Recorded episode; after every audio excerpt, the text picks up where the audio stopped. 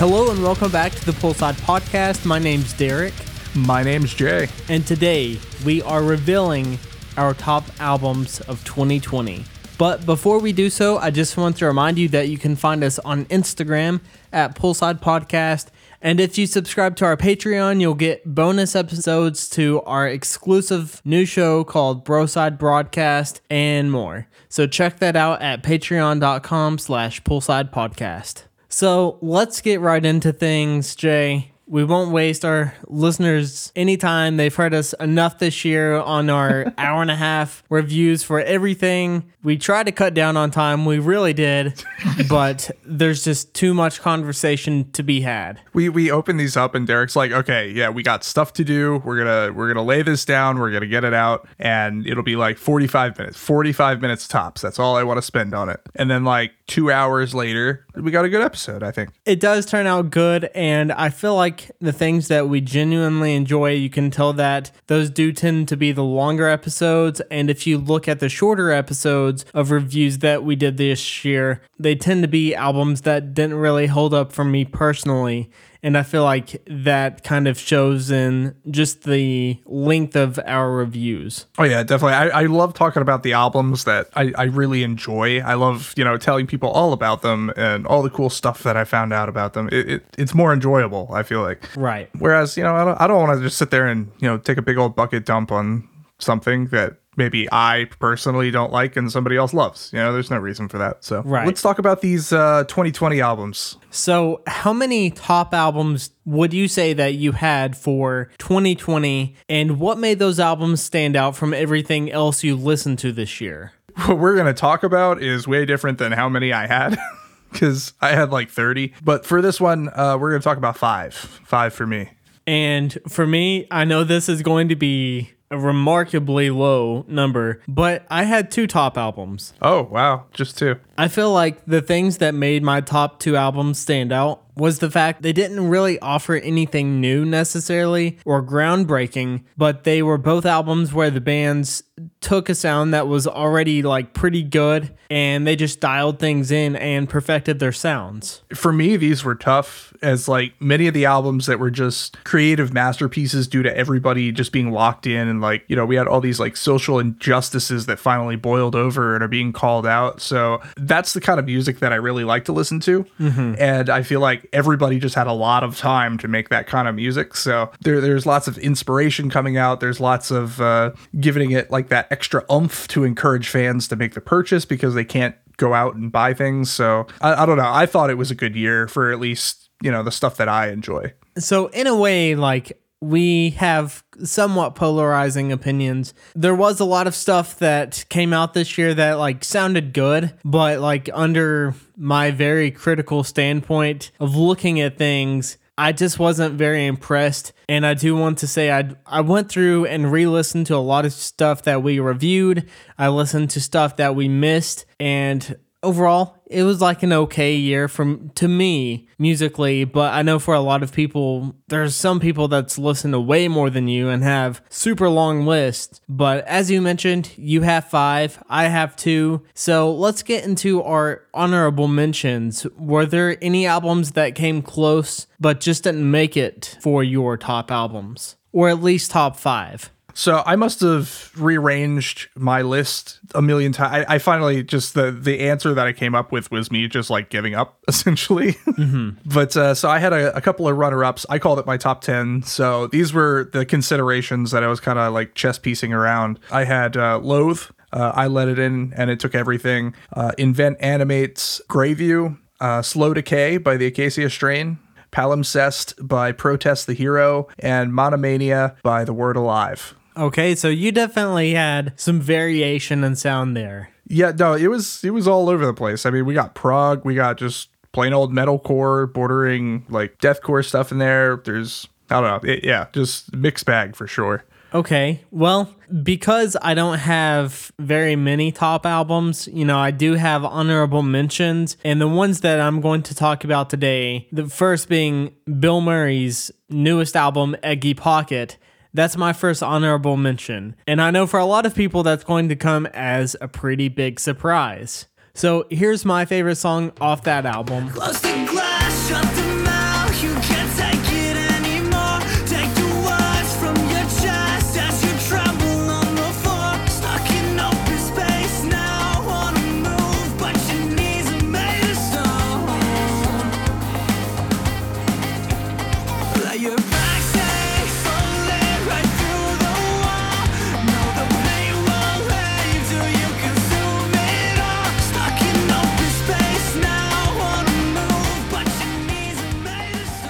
So basically, my history with Bilmuri is that, you know, I've been listening to that band. It's Johnny Franck. I've been listening to Bilmuri, the project, since the self titled album in 2016. And before he did that, he had his project called The March Ahead, which was more of like the attack attack sound that I feel like some people are kind of wanting now. And they just don't know that like that side of his music exists because it was like six years ago plus. Yeah, six years ago. It's been a minute. But, you know, I've been pretty disinterested in Bilmuri music since his album Taco because I didn't really care for like the lo fi style that he changed to. I just felt like it took a complete tonal change. I have mixed feelings about Bilmuri, as I've said in the past. You know, Johnny Franck just kind of gets under my skin as a person. Yeah. I really do enjoy, you know, his Bilmuri project, you know, as you were saying. So I, I try to get over that. If it comes on, I try. Sometimes it just pisses me off and I, I skip it anyway, but I, I'm not going to go out of my way for it. Right. Put it that way. Now, I feel like in terms of where this ranks in his music, because he does have several albums up to this point, I feel like this is a return to form to what he did on his albums Banana and Solid Chub.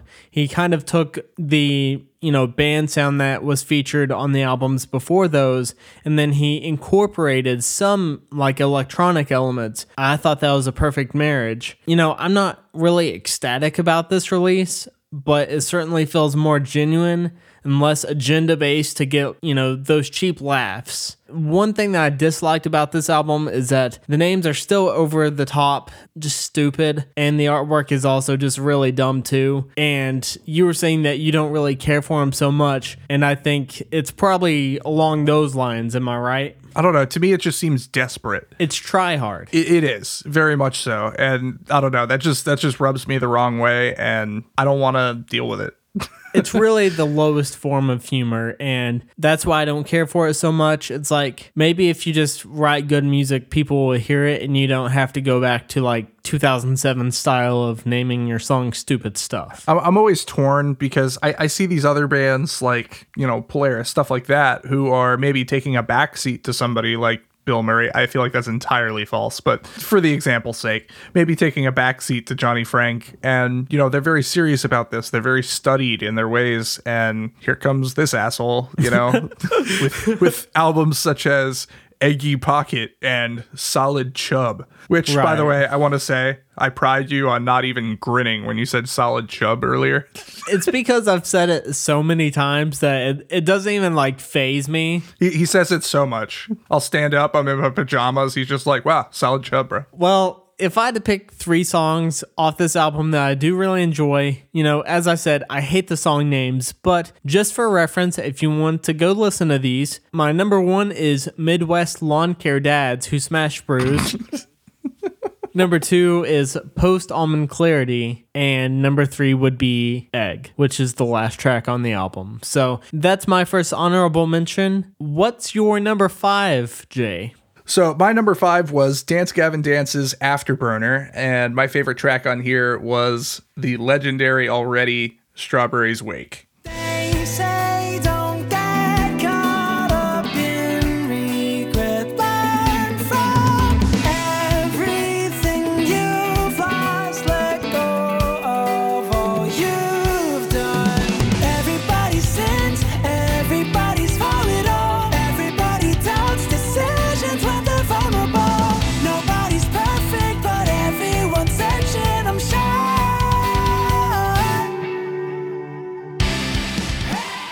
So I have to say, I'm not really surprised by this. I don't, I don't know. This one just it had all the right stuff. You know, I, I really, I really enjoyed this album. It's probably one of my favorite Dance Gavin Dance albums, to be honest. And that's good to hear because we reviewed that back in April. So this is, you know, it's been eight months since we reviewed that.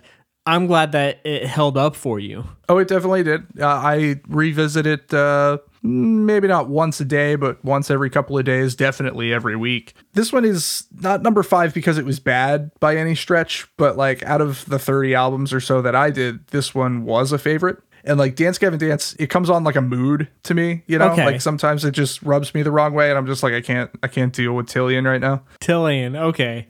You can't deal with Tilian. I can't deal with Jon Mess, but I adore Jon Mess. I have to say, if it wasn't for Jon Mess, that album probably could have been a pretty good contender on my list. to to a certain degree. It's not just Tilian. It, it's just like all their music is very like full. Like Yeah. everybody is very involved in a Dance Gavin Dance song. And sometimes I just want like simplistic. Like if I'm writing a report at work or something, I just I can't deal with all that stuff going on. I get that. But you know, you cannot deny that this group has been putting out just absolutely just bangers every year. This year being no exception. Dance Gavin Dance has been around for a fucking minute, and I feel like they definitely deserve at least a mention and uh, definitely a, a, a slot in my top five. So clearly, you know, anyone who listened to the review and as they can hear you talk about them, you definitely have history with this band. Do you feel like this album is the artist's peak, or do you think that there's room to grow after that release?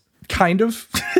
Every time I hear the like the next Dance Gavin Dance album in this meta, you know, somehow they outdo their last release. I feel like they're constantly progressing, and then just at some point we're just gonna be making music for aliens or some shit. I, I don't know how. Like every time they bring in some like new wow factor, and it's impressive all over again. That's good to hear, like a fan such as yourself talk about them in that way and not be like, you know, this is their best stuff. It's all downhill from here. See, like I definitely think that it is their best stuff, but every single time I've thought that they come out with another album, I'm just like, fuck, That's good though. it is. So, what were your three favorite songs from this album? So, of course, I had uh, Strawberries Wake, Prisoner, and I was kind of struggling between a couple on the the third one, but I chose Parallels because I went back and I re-listened to that that breakdown with the the, the weird like flanger at the end of it. Mm-hmm. Parallels is uh, very unique. And it's funny that your number five featured Bilmuri, with Bilmuri being my uh, number one honorable mention.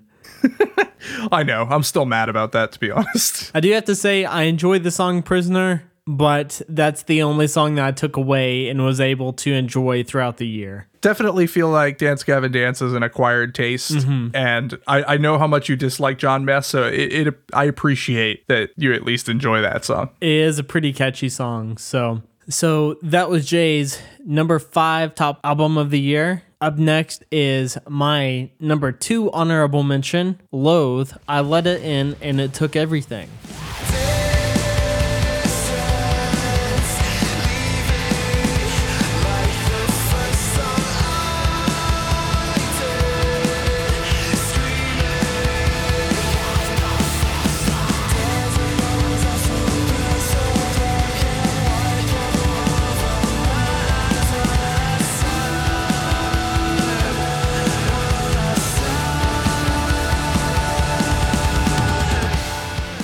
So for me, this is an honorable mention and not something I consider one of my top albums because the replay value isn't super high in my opinion. I get that. I feel like, you know, when we reviewed this album, we used the word experience album a lot. And that's my next note. Okay. So it's an experience album. it is. Yeah. It's not something that you can just like pop in and pick a track off of. I mean, you can't. Like, Aggressive Evolution is one that you could. But as a whole, I think it's better consumed as a whole. Uh, so I, I, I could see why. Right. And you can't just throw this album on at any point. Like, I just wouldn't throw this on on a Thursday, like, sun shining outside. Like, this is kind of a darker album, in my opinion. Like, the artwork is kind of darker, the overall sound just has its own place. It's a whole atmosphere, as you mentioned. And just on top of that, if you take the songs out of context, out of that whole album experience,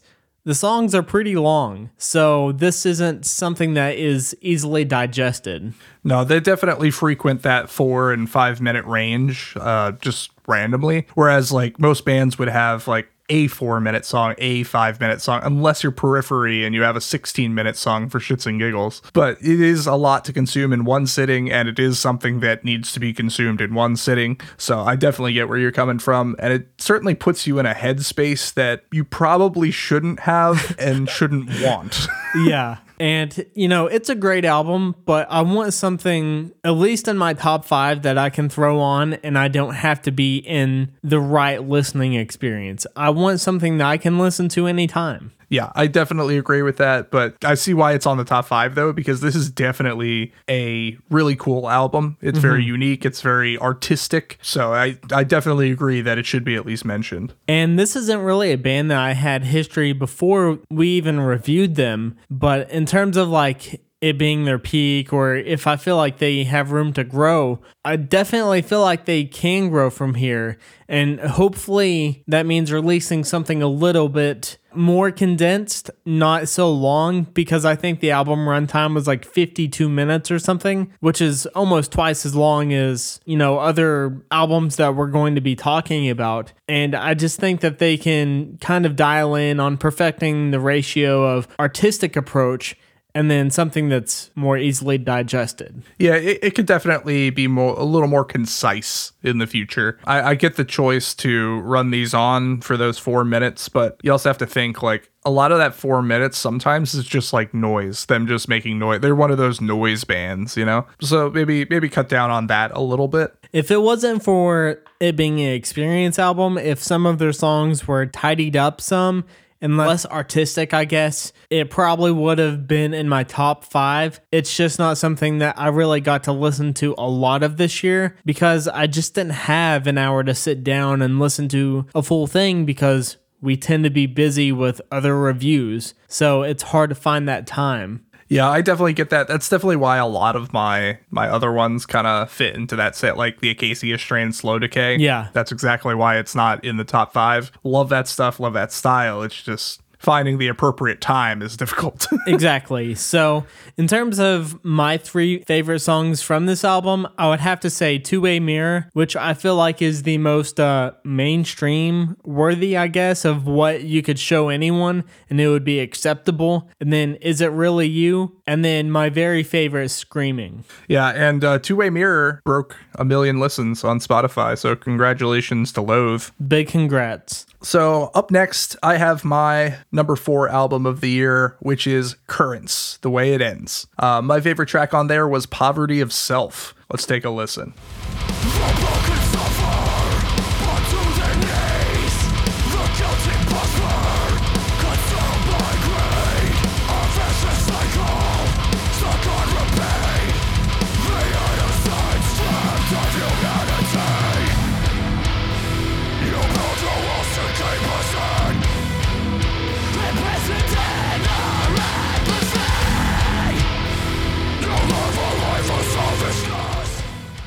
So, what made this my number four? Currents is just a group that I vibe with, and I really don't have a better explanation than that. It has like light side of deathcore vibes, but like that low, low tune guitar. All the tracks have like this groove to it, no matter like what album we're talking about.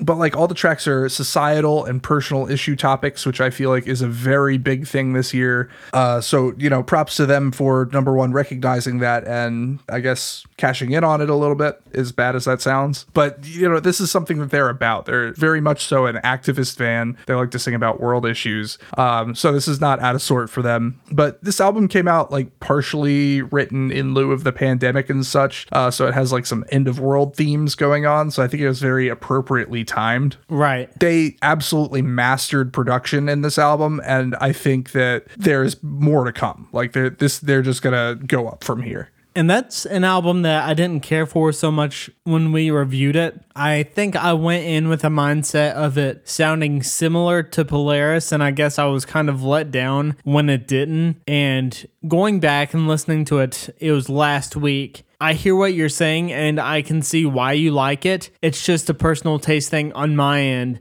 of why I don't like it. It's by no means bad, it's just me and what it is don't align. I, I get that. You know, I have a couple of things like like Bilmuri. You know, Yeah. but yeah, I, I definitely get that. This this is one of those bands. Say like I'm the literally the polar opposite of that, and like I just enjoy that the tones and the grooves that they make just resonate with me in such a cool way. Speaking of tones and grooves, I just want to say a flag to wave is perfection. And I think that's another reason why I don't care for the whole album so much is because I heard that song, I was like, this is fucking awesome. And then I didn't get that again. Yeah, no, they they go into like this. I, I feel like it's a, a weird shift between like wanting to be this djent band, wanting to be this metalcore band that's kind of Polarisy, I guess, and then wanting to be a deathcore band. Yeah. and it's just like whichever track you land on, it's going to be different. So I, I can kind of get why you'd be pissed about that. I still haven't gone back and listened to their older stuff, which I intend on doing. We're going to have around a two month span of not having new albums to review, which I'm actually kind of excited about because that's going to give me the opportunity to go and listen to other stuff that we've not had time for. So I get to do my homework, get caught up on some bands, and put things into better context. Now, if, and this is a recommendation for you as well, if you are not familiar with Currents and would like to go back and do some homework, I recommend listening to them in chronological reverse. So start with the newer stuff, work your way back. Good to know. Because right around 2016, 2017 or so, they, they definitely have a stylistic change up from The Place I Feel Safest and I Let the Devil In. So keep an eye out for that. So, do you feel like this is the artist peak, or do you think that there's room to grow? I think that this is just like the tip of the iceberg for Currents because in the past they've had like very intricate guitar but kind of bad mixing, or they've had very good mixing and like kind of basic guitar. Uh, so this one I feel like they've kind of come to that that good medium, and I'm hoping to see on the next one is more intricate with great production. So I think that they definitely have a high ceiling. And what were your three favorite songs on this album? So, Poverty of Self, of course, they have a song called Split on there, which I feel like people don't like that much, but I absolutely love it. And Second Skin. Second Skin was uh, really, really well done. Well, we are finally getting in the territory of my top albums. Next up is Like Moths to Flames, No Eternity in Gold, is my number two top album of 2020. It's also my top three.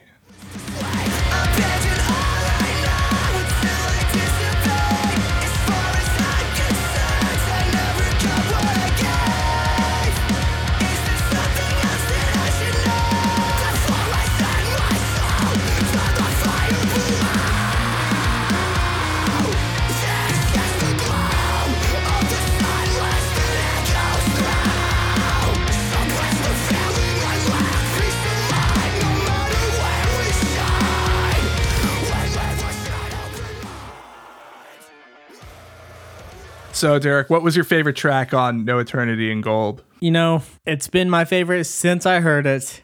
Habitual Decline. Hands down. It's my favorite Like Moths to Flame song ever. And the thing that made this album land at number two, which I'll go ahead and say, this could very easily be my number one because this and my number one are very easily interchanged. They have similar things going on. And as I mentioned earlier on, I feel like like Moths to Flames took what they were good at and went really great with it. So I appreciated that there was progression and in terms of things that they couldn't even control, I guess completely was that just the mix on this sounded much better in my opinion. Now, I, I will definitely agree with that. The mix on this album was oof. I, I mean, there's there's some big shots in the scene that do not have albums as clean as this. And I am very impressed. I am very impressed with all of these musicians as a whole because I kind of found them on this album. Right. I knew of them beforehand, yeah, but I never really gave them the time of day. And now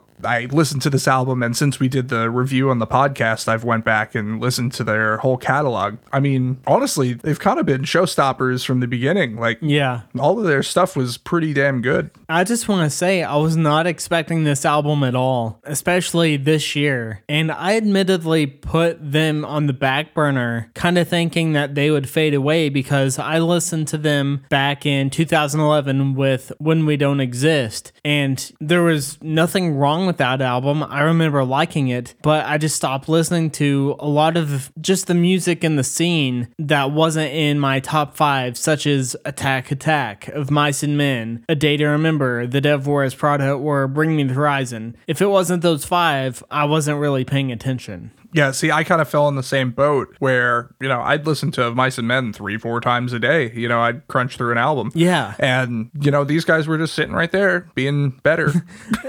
I don't know what happened. Right. And just my personal opinion, you know, look at Mice and Men now, like, no offense to Aaron Pauley or the rest of the guys, but I just don't care what they're doing now compared to what was going on in 2013. You know, A Day to Remember, they've completely derailed and they're having a ton of problems and they've not released a good album in probably seven years. So they're like irrelevant. And then the Devil Wears Prada, I just want to say they're not what they were when I loved them. When Chris Rubey was in the band, and then Bring Me the Horizon, like they're doing good stuff. It's just I prefer some of their older stuff more. So, like, in terms of like Moths to Flames doing stuff better than those bands, absolutely. Oh yeah, definitely. I, I mean, I was absolutely astounded at the amount of musicianship that had been like hiding right next to shit that I was complaining about. you know? Yeah. So it, and yeah, so I didn't like any of the later of Mice and Men, like Earth and Sky. Nah, Yeah. it was it, it was it was all right. Yeah. You know, it, it wasn't really what struck my fancy, but you know, then I get into this and I'm like, damn, this is like exactly what I Yeah. wanted. Actually, like kind of like a melding of like older style metalcore with just like new tones and maybe a little intricate guitar work here or there to like wake up the little prog kid inside me. So no, it, it was it was flawlessly executed. I think. So, what made it your number three? Because, as you mentioned, you know, this is your number three, and this is my number two.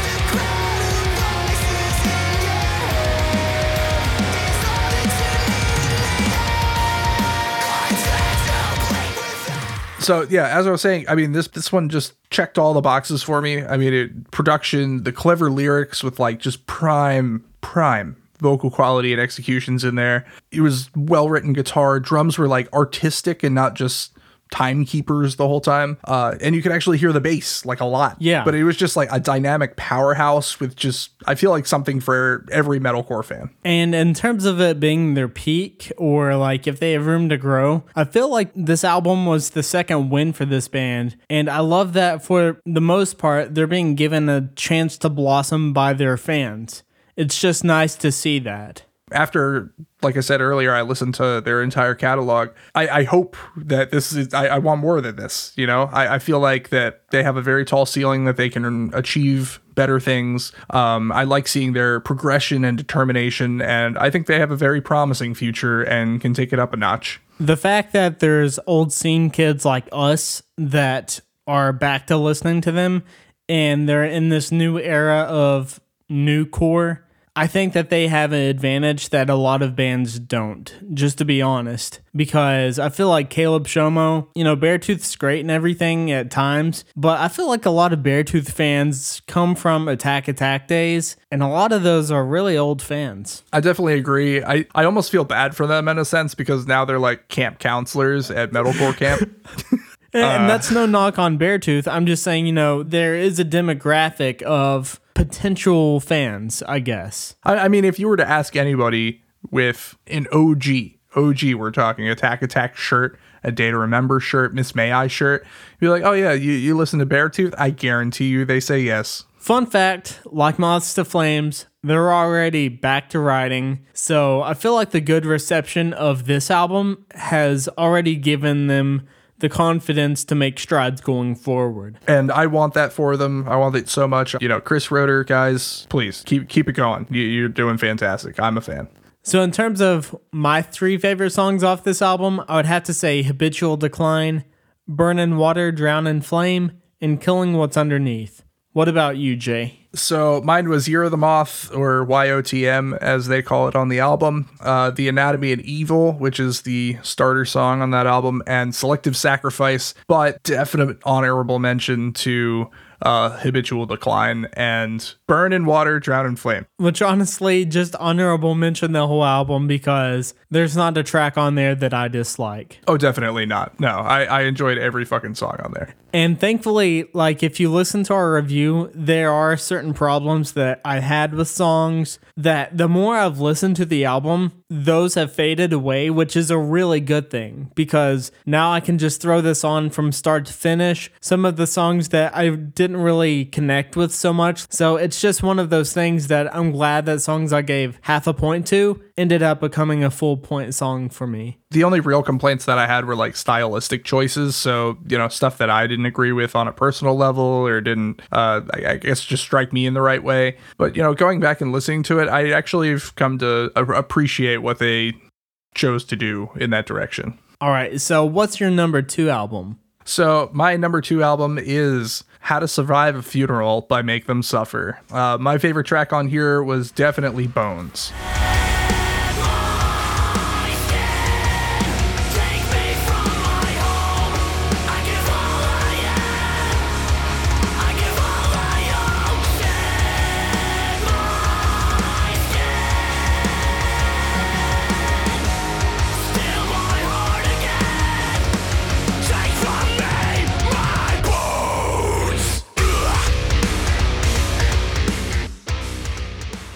So, Jay, did you learn how to survive a funeral from this album?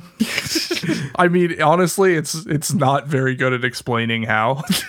I, I seriously, I've listened to this this fucking album so, so many times, so many times. Bought the vinyl. I accidentally bought two of the vinyl, so I actually have two of them. I, I order things from like Unified and shit, and then I'll forget that I ordered them because everything's taking so long, and I'm like, oh yeah, that's on sale, and I'll buy it again.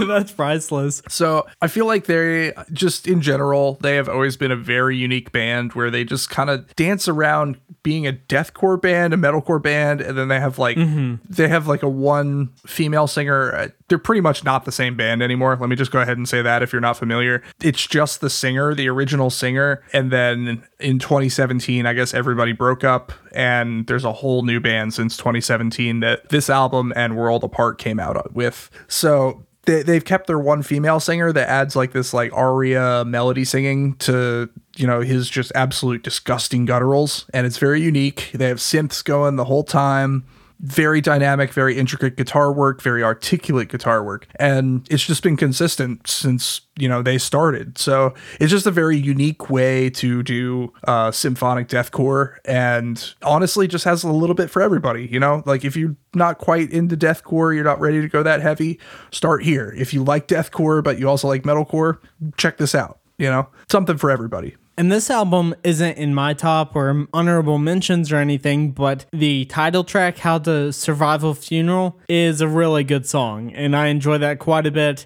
I enjoy the uh, clean vocals in there, good melody, perfectly heavy. And the heavy parts kind of remind me of like a 2000s style of, I guess, alternative. I don't know what to call it. yeah it's like that seether hinder kind of era stuff but like with a lot more oomph I guess it would be similar to Linkin Park in a way, okay yeah. But in a non rip off way. yeah the- i could definitely see where Like, like, some people we inspiration- know.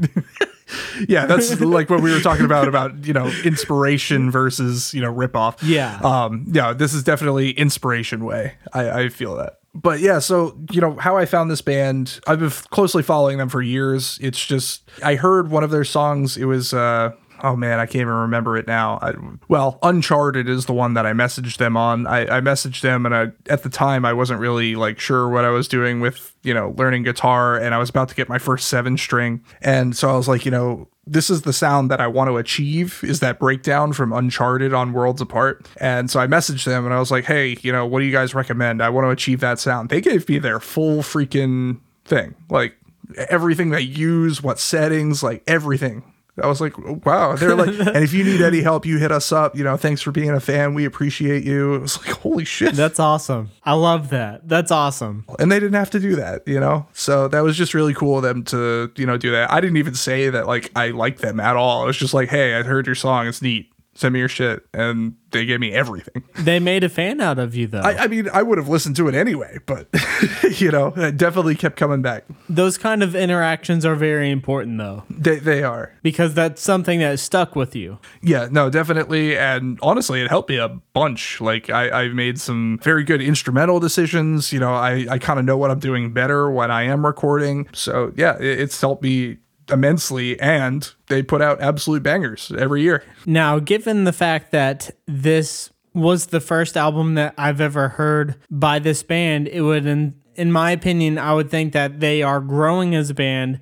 Do you feel like that's accurate? That, you know, they've not reached their peak, that they have more room to grow? So, like I was saying earlier, this is like, this is a unique situation because essentially this is a brand new band. Right. because it's just the lead singer who's giving them like an artistic direction to go in, and then all the other members pretty much started in 2017. So Yeah. I, I don't know what their full potential is. You know, their last album, Worlds Apart, uh, was fantastic. It was very artistic. It was uh, very, uh, very dynamic sounds, very polarizing sounds. Uh, this one takes a more focused approach, I guess, but still has like that symphonic deathcore uh, vibe going on. So I don't think that this is their peak. I definitely think that they have a tall ceiling here as well. Um, so I'm really interested to see what 2021 brings, 2022 even, because I definitely think that they can put out some better stuff too. All right. And what were your three favorite songs on this album? Erase Me was really cool. I highly suggest checking that one out if you're not familiar with this band. Bones, the groove in there is just unrivaled, and How to Survive a Funeral, the title song. Okay, so I like two of those three. Erase Me is really good, and of course, like I said, How to Survive a Funeral. I feel like at least Erase Me and How to Survive a Funeral just show like their dynamic range, and that's something that is important to the both of us. I feel like there's a certain quality about Australian metalcore, and this band is no exception to that rule. So check them out if you do not. So next up is both mine and Jay's number one album of the year. We've talked about it several times. We did a full discography review of this band. Our number one album of 2020 is Polaris, The Death of Me.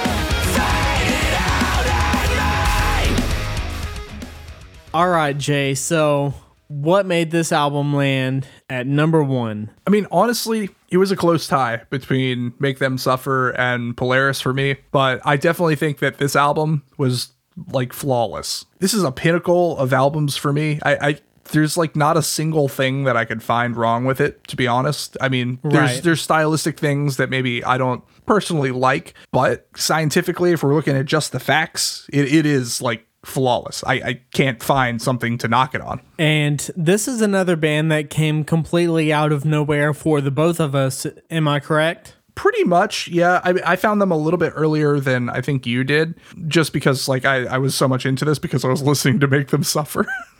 Yeah. um, so yeah, pretty much it, it just kind of popped up for the both of us. I don't really have like a cool story to tell about how I found Polaris, but probably 2017, 2018 or so, I think I found them. And my barber, Stephen, hopefully you're listening to this. He's the one that recommended them to me. And one of the singles that I listened to before the album released was Hypermania. And at first I thought it was okay. It was a little too much every time I die for my taste. If if you get that, it's you know, just a chaotic song in a way. And me and you had ended up listening to this album when it came out, just kind of out of duty for like the sake of reviewing new music. Like that's right when you joined the show and became the co-host and we were just trying something different out than what we were doing before on the show and that's when we heard this album reviewed it i was kind of thrown back because it was something that was new to me and i realized that there was something special about this band Polaris just has like all the vibes. You know, you, you can come into this in any mood and get exactly what you need. Yeah. Like it's high energy, it's inspiring, it's reassuring. If you're mad, it you know, it vibes with you. If you're sad, it make you feel better. If you you know, if you're just feeling down, it gets you up and moves. Like it- it's just awesome. The guitar parts are like just watching an action movie fight scene. You know? Yes. Just like it's John Wick, but also guitar at the same time. And as I mentioned before, you know, we did a full discography review about this band just because we are going to try something with Patreon for like discography reviews. That didn't work out because it's a massive undertaking, but I'm glad that we did that because it exposed us to the progression that this band went through. And if we're going to talk about an artist having a peak or if there's room to grow, I feel like maybe this could be their peak. But I say that because we've seen nothing but progression since 2013 from their album Dichotomy. I, I solidly agree with that. I mean, they, they've just gone straight up. It's not even like an incline, it's straight the fuck up. Like, fantastic work. I hope this isn't their peak. Like, I hope there's another album after this that's going to be amazing. Right. But, like, honestly, I cannot fathom how.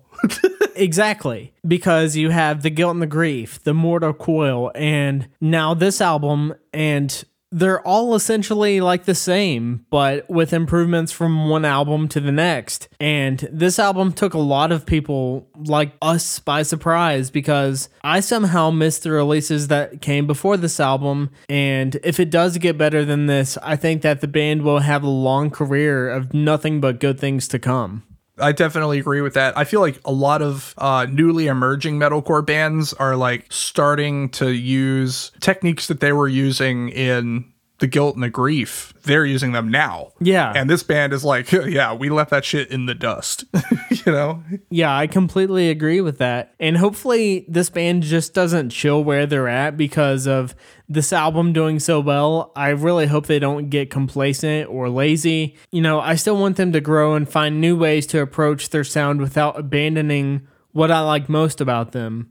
You know, they're a metalcore band that has just done everything right. Whether that be songwriting, perfecting their parts, or just not trying anything too weird. And the way they package this is just perfect. And I feel like you could show it to someone who doesn't even like metalcore and it's it's approachable. no matter what genre of music you enjoy, like, you know, if you like classic rock, you can look in there and watch these guys playing guitar and just be like, holy shit. Like, that's not the guitar solo, that's just the freaking chorus, you know? Yeah. There, there's really, there's something for everyone. And I, I'm only going to knock them on this, this one thing is that I feel like they could reorder the tracks on their album better. And I'm not even entirely sure if that's something they control. So going forward in the future, maybe do better on that or don't. I mean, realistically, I feel like you have enough good going on to overshadow that by a great amount. So hopefully, you know, this band waits a while before they release something else.